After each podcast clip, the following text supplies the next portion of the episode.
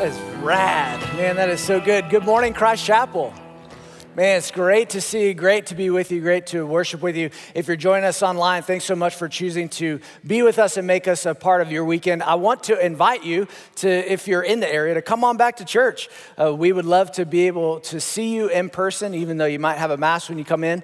Uh, but uh, there are plenty of wonderful folks here, but there's space for you. So uh, come on back to church. Also, wanted to just acknowledge on this coming Wednesday, I know that uh, the city of Fort Worth has declared that a day of prayer. And uh, we will certainly be doing that here as a church. And so, want to encourage you to do the same thing, to set aside some time to pray, certainly for the citizens of Fort Worth, but also pray for our hospitals, pray for our city officials, all of those things. You can find more information on their website. But anyway, just uh, I thought, man, if the church doesn't partake in a day of prayer that our city is asking for us to pray, then uh, we've fallen down. Uh, because as James teaches us, the prayer of the righteous are powerful and effective. And so they're asking us, as people who can go approach the Father one on one because of our relationship with Jesus Christ, that we would go and make petitions for our city. And so uh, I certainly agree with that and hope that you would uh, participate that, uh, in that Wednesday also. Uh, if you would go ahead and open your Bibles to 1 Peter chapter 4. 1 Peter chapter 4, we're going to be in verses 1 to 11. And I want to, uh, if you'll go ahead and turn there, we're going to continue our series Hope Refined. And I want to tell you, I ran across a classic poem uh, this week, a classic one that was published by Robert Frost back in 1916 a pre-Spanish influenza pandemic. The last time we had a touch point of a worldwide pandemic in, in our world. Uh, but anyway, it's called The Road Not Taken. And some of you know it. it it's kind of a pretty well-known uh, poem. And part of it is because it's so simple. I mean, there's four stanzas, five lines. I mean, even I can, at least I thought I understood it. Many people say that it's the most misunderstood uh, poem that's been written, but I, I don't know. I'm not a critic, but I think I can understand it because uh, the setting is something that we can all relate to. Because the way that he starts out is that he's kind of standing, the narrator, the, standing at this crossroad, this proverbial fork in the road. And the, he talks about it, the color yellow and this. I mean, it's beautiful. Uh, th- this is where I hope you are able to go or are going to get out of the Texas heat very soon. Um, but uh, he portrays this person standing there and analyzing which way they should go. They, they know that whichever direction that they choose, it's going to affect their future. And they also know that they can't choose both. You can't walk down both paths. You, you either have to go left or you have to go right. And the way that it ends is that it, it's almost in this kind of futuristic tone where uh, the, the narrator is now gone, he's picked a path, he's gone down, the, down that path, and he says, it, the, the last line is, I took the one less traveled by, and that has made all the difference. It took the road less traveled by, and now that has made all the difference in our lives, in his life. And, this is something that we can all relate to because we face proverbial forks in the road all the time. It, does, and we, we can all look back on those forks also in our lives where we say, hey, you know, there was this relationship where I could either continue or, or stop and go another direction. You know, date him or date him. And we, we all have those, or, or a career path. Uh, you could have chosen this career path. You could have taken this job. You could have lived in this city. And we've all had those proverbial forks in the road. But in the Christian life, we have it all the time.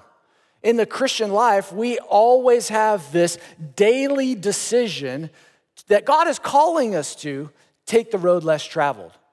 Take the road less traveled by because it will make all the difference. You see, th- this poem actually has a gospel truth to it. If you'll remember, in Matthew chapter 7, Jesus talks about this proverbial fork in the road when he says that there are two paths. He says, Wide is the gate that leads to destruction, and many go through that one. But narrow is the gate that leads to life, and few find it.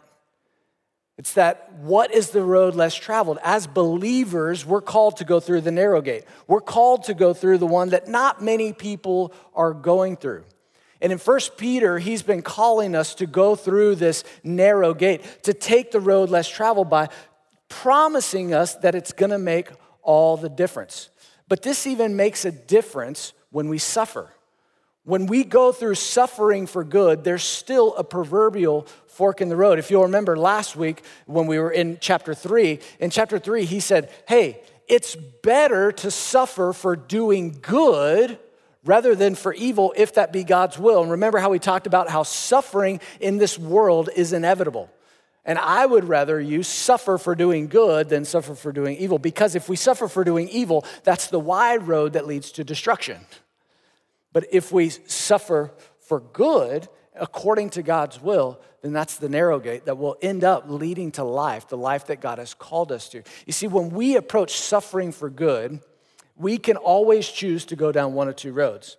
We can go down the road of selfishness, or we can go down the road of service. The road of selfishness is very easy to take. When I'm suffering, I, you know, we joke about this all the time, us guys. I mean, we know that we are the worst kind of patients in the world. Our wives know that. They're like, oh my gosh, you're just unbearable. And I'm not, I'm like, I'm not even sick. But no, I'm kidding.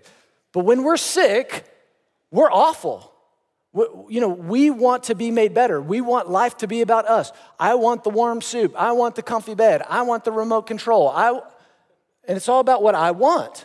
I choose selfishness. And what the scriptures call us to do is to not choose that road. Because if we go down that road of selfishness when we suffer, that's the gate that's wide. That's the gate that leads to sin. That's the gate that ultimately leads to destruction, whether it's destruction in relationships, destruction, it deteriorates our relationship with God, all of those things. And so, what Peter is going to call us to do today is to take the other path to take this road where we serve, where we not only serve others, but we serve God as we suffer for doing good. Because that's what he says. And I know that you, in, in chapter four, and I know that you would say, okay, Cody, that's, that's easy. Like, I get it. Okay, you know, we're done. You know, close the Bible, let's go sit down. Because we all know that we shouldn't sin. But here's my problem is, how do I equip you?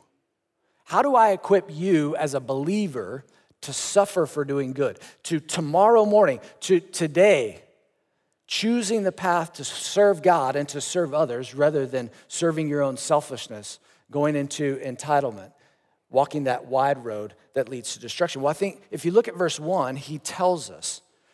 Look at it. He says, Since therefore Christ suffered in the flesh, arm yourselves.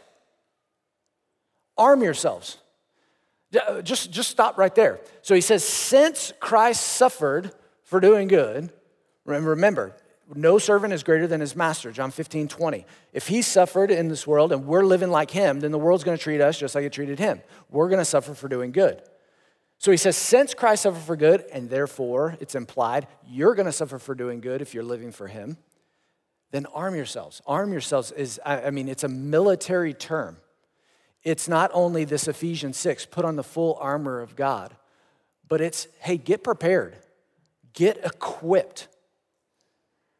You know, with this whole COVID crisis that we're living in, how many of us would have loved to have been prepared for it? All of us. I mean, all of us would have loved to have been prepared.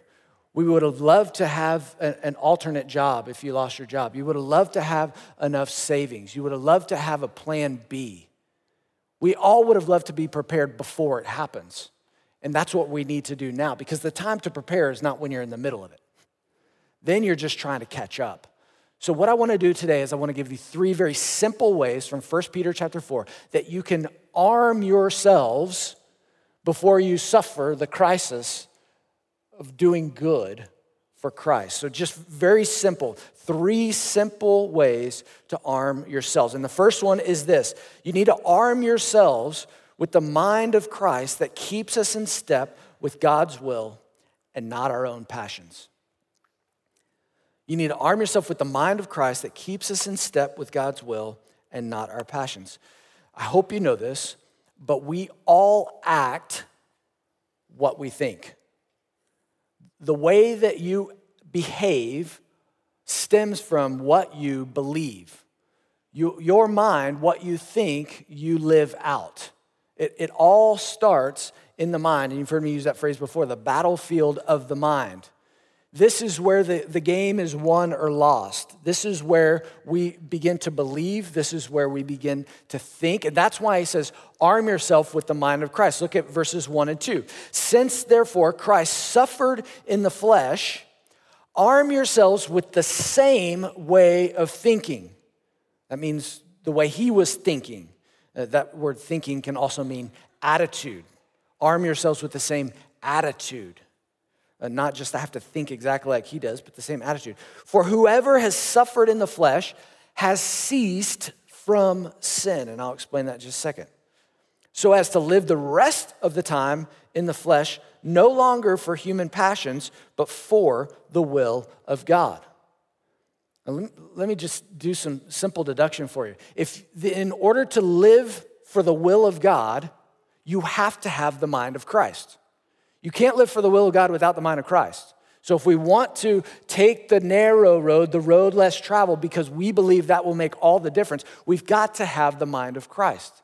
And he says, So equip yourselves, arm yourselves with his attitude, with his way of thinking. And he says, Because those who have suffered in the flesh for Christ, they have ceased from sin. Now, that should terrify us all because I don't know about you, but since I've come to know Christ, I have sinned.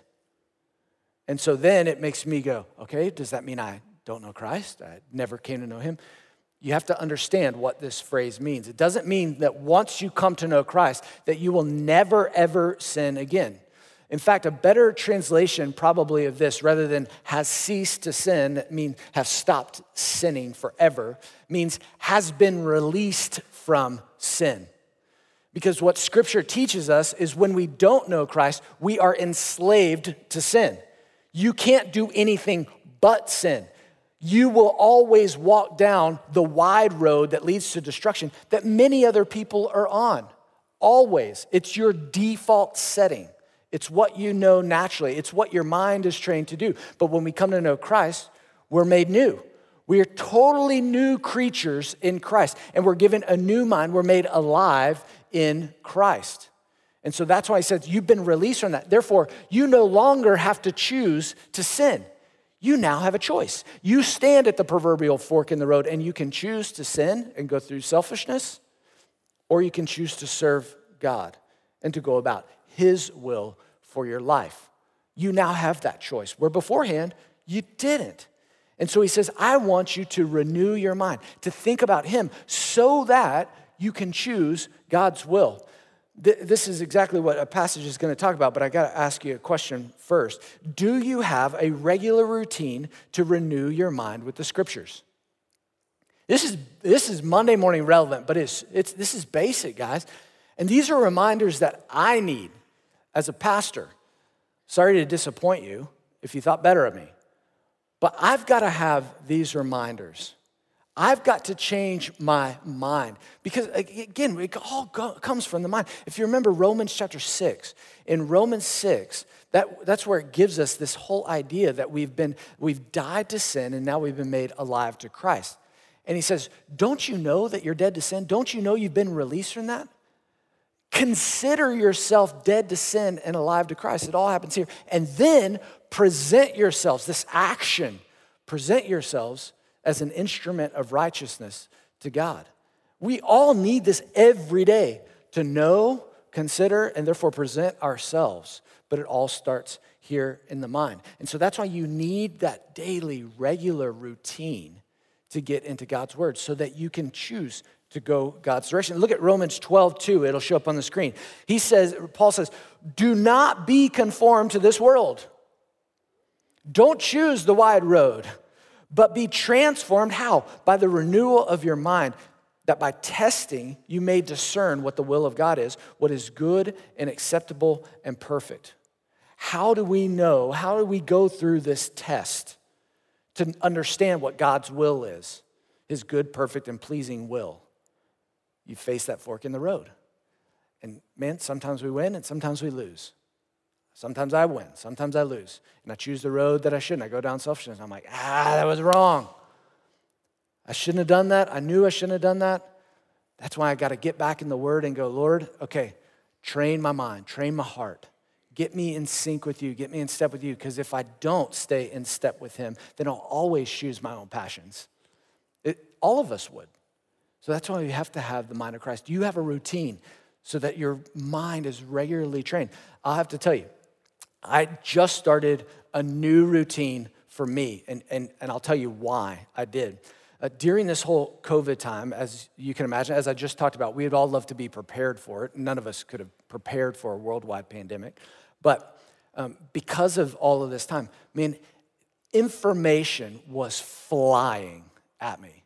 I mean, I was getting so much information, whether it was medical studies, whether it was uh, church experts, whether it was, it, it doesn't matter what it was, articles, what we should do, what we shouldn't do, what, how far we should stay away from each other, how, what, I mean, it, information was coming to me all the time. So, I mean, every morning I was literally waking up and I'm like, okay, I'm into what's been closed today, what's been canceled today. You know, I was going into all that stuff, information, information, because I was trying to make decisions quickly. And so that was my routine with COVID. I remember a pastor joked a long time ago, and he said, You know, if only we could tie our Bible reading to something that was addictive. You know, now obviously I don't advocate addiction. Uh, and I'm sorry for those of you who struggle with it. But his point was, I wish we, we craved it. Go back to COVID times. What I realized was what I was addicted to as soon as I wake up in the morning is checking my phone. Like it was so habitual for me. Like I just, I woke up and I go to my phone. I was like Pavlov's dog. And so what I needed to do now, I've go, okay, Cody, you cannot check your, yes, I do talk to myself. Cody, you cannot check your phone until you sit with God's word. It just is, that's what you're addicted to. So I'm gonna put my Bible reading before I go to my phone. And it is, it, I'm telling you, it, it was hard the first couple of days. Now it's so refreshing. Now I'm like, I don't wanna pick up my phone. I don't wanna hear what's going on. I don't wanna know. I wanna spend time with God. And my times with him has, have been so rich lately. And man, maybe your routine that you've had for 10 years is, has gotten stale. Change it up, find a new routine. But you've got to renew your mind. You got to get your mind in God's word so that He can start transforming your mind so that you're not conformed to the pattern of this world. Because, man, it's competing for your attention. And honestly, it doesn't have to compete that hard. So we've got to put some, some boundaries, some, some barriers around that time with God so that we don't fall into the mind of the world, but instead are transformed with the mind of Christ. Okay, second way to arm yourself is the community of like minded believers who live with the end in mind. Arm yourself with the community of like minded believers who live with the end in mind. You know this, but the people you hang around will determine your future. The, the, your friends will determine your future. And you know this for your kids because you want your kids to have a, you know, a, a good future. You want them to hang around good people. Uh, we just don't take it necessarily to heart ourselves. And, I, even in my Bible reading this past week, I was reading uh, Proverbs 13 20. It says, Whoever walks with the wise becomes wise but the companion of fools will suffer harm. Who we hang around will affect our future. And you know this because how many times have you heard a story where somebody has gone through a hard time? Maybe you've even told this story yourself. And when you, when you get to talking about that hard time, how does it start? Well, I started hanging out with the wrong type of friends. I mean, how many times have you heard it? I've heard it so many times. Well, they started hanging around the wrong type of people who we are around will affect our future. And so he says, Peter says, you need to be around a community of like minded believers that live with the end in mind, not just for our eternal passions. Look at verses three to seven. He says, For the time that is past suffices for doing what the Gentiles want to do. Love that phrase. I gotta stop there. For the time that is past suffices for doing what the Gentiles want to do. Whatever time that you have had in your old life sowing your wild oats has sufficed. It's sufficient. You don't need more time to go into sin. You have found in sin all there is to find, and you're only going to find destruction if you go down that wide gate. Okay, back to, back to the word. For the time that is past suffices for doing what the Gentiles want to do, living in sensuality, in passions, drunkenness, orgies, drinking parties, and lawless idolatry. With respect to this, or respect to these things, they're surprised when you do not join them in the same flood of debauchery. And they malign you, they speak ill of you. But they will give account to him who is ready to judge the living and the dead, as we talked about last week. Ultimate vindication belongs to the Lord and not to us. For this is why the gospel was preached even to those who are dead. And I'll explain that. That though judged in the flesh the way people are, they might live in the spirit the way God does. Because the end of all things is at hand. Therefore, be self controlled and sober minded for the sake of your prayers. A lot to explain here, but it's pretty simple. You, we get a very clear picture of this contrast of the road that is wide that leads to destruction and the narrow one that, that leads to life. You get this wide road that leads to destruction, where as the Gentiles live, which just means these are the folks who did not believe in God, they did not walk with Christ, and so they live for this world. Man, if somebody doesn't know Christ, I don't blame them. This is, this is all they know. They don't know anything more. They don't know of a higher calling that God has for them. And that's why he says that's why the gospel needs to be preached to them. Not, it, it, this doesn't mean that God preaches to those who have literally died. It means that when we don't know Christ, we are dead in our sins and transgressions. That's what Paul's talking about in Ephesians chapter 2. That even though we were dead, we were made alive in Christ. So we are literally walking dead people if we don't know Christ. And he says, that's why we preach the good news to them, that they can be made alive in the Spirit as Jesus was made alive in the Spirit. And so you get this two contrasting ways to, to go, ways that we need to, to walk. And it says, I love how he says that they're surprised when you don't join them. They're, they're like, what is wrong with you? Why wouldn't you live for this world? Well, it's because we have a different hope. We have a different calling. We've chosen a different path. It's the path less traveled, but it's the one that leads to life. That's what he's calling us to. And it says that, and, and by the way, it, it doesn't just end with surprise. I love how he talks about how it even goes to maligning your character, probably. Of, oh, so now you're judgmental against me because you won't do this. Oh, now you're saying that I'm a sinner. Yeah, so am I. But I'm a sinner saved by grace through faith in Jesus. And so this is where we get into that really suffering for doing good. You will be in the out crowd, not the in crowd. You won't be in on the inside joke. You'll be on the outside. That, that's the road less traveled, and that's the road God's calling us to, which is why He wants us to live with like minded believers. And he wants us to live that way because, listen to me, folks, you cannot preach the good news and live like the Gentiles live. What, how does that make any sense? It, it, it doesn't make any sense. And honestly, hypocritical Christians have ruined it for a lot of other people when we try to preach the good news. And they go, well, I don't think I need what you're calling me to because I have somebody else that says they're a Christian and they do everything that I do. They live the same way. You're like, gosh, man, it's really shot us in the foot. You can't live that way and preach the good news. This is why he's calling us to an urgency. He said, For the time is near.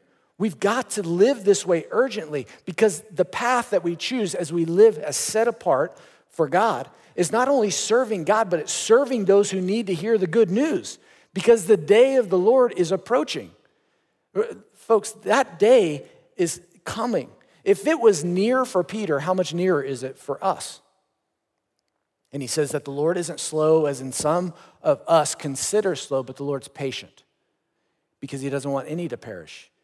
He doesn't want any to die in their sins and transgressions and therefore incur the wrath that their sin deserves. He wants them to be in Christ because, as Romans 8, 8 1 says, in Christ there's now therefore no condemnation. We're not condemned for our sins. It's this, this urgency that he wants us to live with because his return is imminent. I know we all hope to see this in at least a couple weeks. Everybody hopes to see a football game, right? Oh, please, Lord. Um, this is, I'm being sober minded for my prayers here uh, for college football. But if, if you notice, and sometimes the cameras don't always you know, show it, but if you've ever been to a game in person, many times you'll always see the football players when the fourth quarter is about to begin, they all hold up a four. You've seen that, right? Why are they holding up the four? It's because the game's about to be over. This is when we leave it all on the field. It doesn't matter how much we're up, it doesn't matter how much we're down, it doesn't matter what mistakes have been passed in, in the first three quarters. This is the time to give it our all.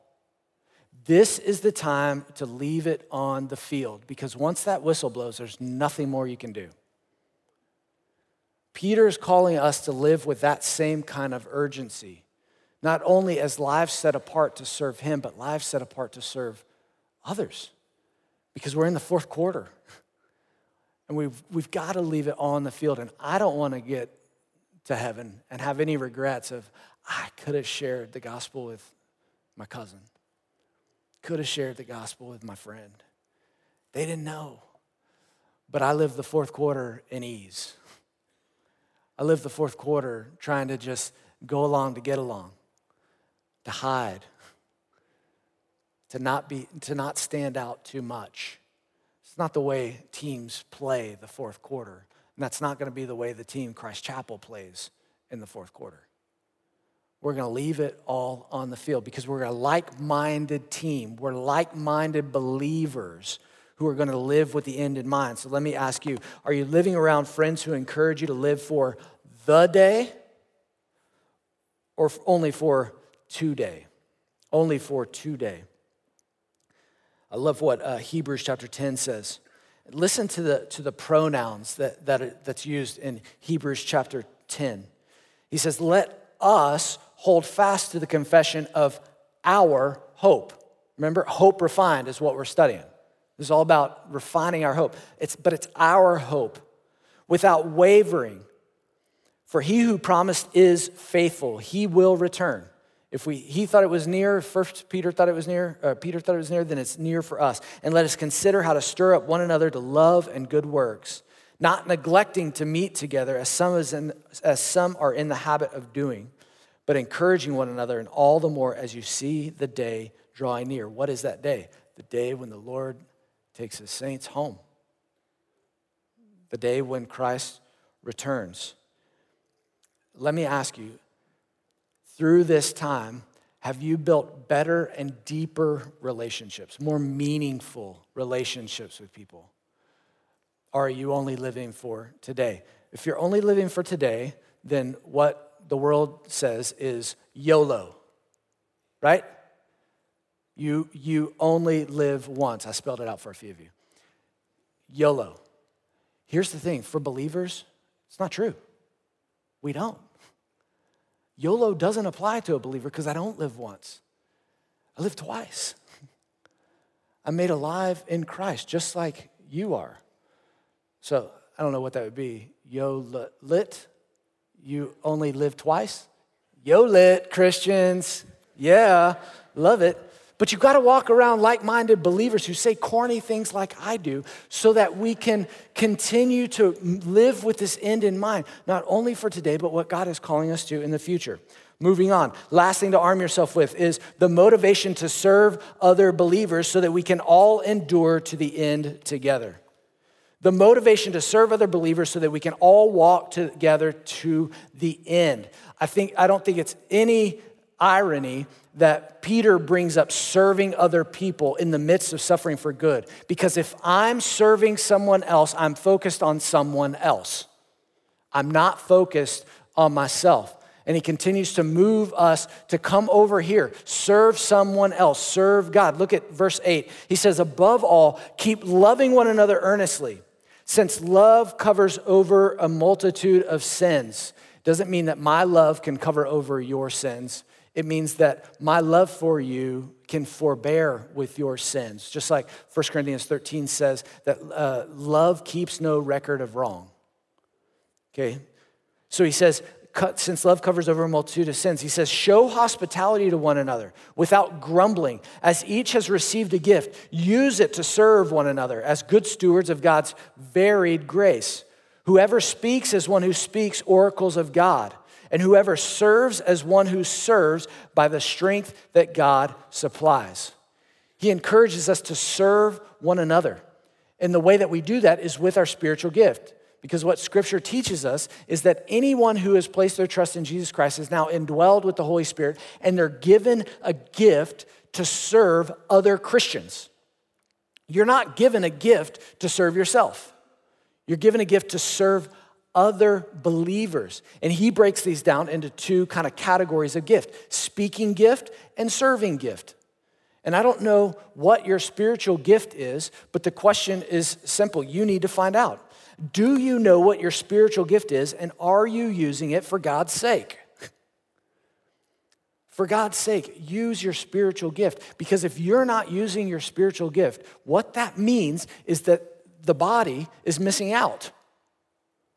We're missing out on you using your gift. I'm missing out. And I'm selfish, remember? I want you to use your gift. Use your gift to serve other believers around you. If it's speaking, man, speak for God, speak encouragement, speak scripture, speak blessing, speak prayer. If it's serving, serve. Show hospitality, as he says in here, without grumbling. Serve, give all you've got as unto the Lord. Romans 12, 4 through 6 says, For as one body, we have many members, and the members do not all have the same function. So we, though many, are one body in Christ and individually members one of another. We all belong to each other because we all belong to Christ. Having gifts that differ according to the grace given to us, let us use them. Use your gift for the betterment of the body. We all have different ones. I can't do what you can do. I cannot serve the body like you can. That's why we all have to participate. So, do you know what your gift is and are you using it for God's sake? And here's, here's the beautiful thing about that. When you choose to use your spiritual gift, not only are you serving other believers, encouraging us all to look toward that day in the end, but guess what God does when you use your spiritual gift? He fills you with His Spirit.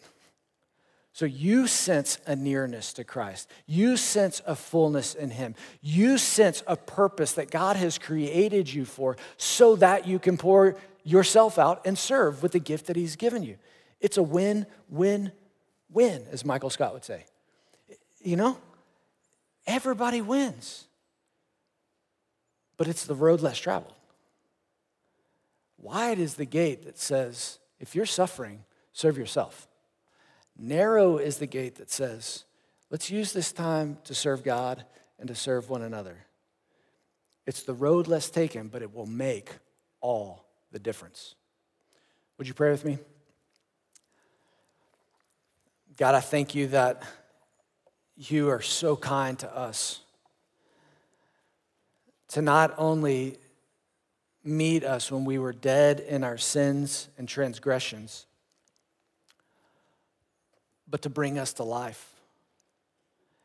And then when you bring us to life, to fill us with your spirit, to give us a sense of your nearness to us, and then to give us a purpose in this body. Lord, I pray that you would help us, encourage us, give us the courage to use our gifts for your sake, to serve your body, so that we would all be encouraged as we all suffer for doing good together, as we look for you and we say with all of our hearts, Come, Lord Jesus. Come quickly. We ask it in Jesus' name. Amen.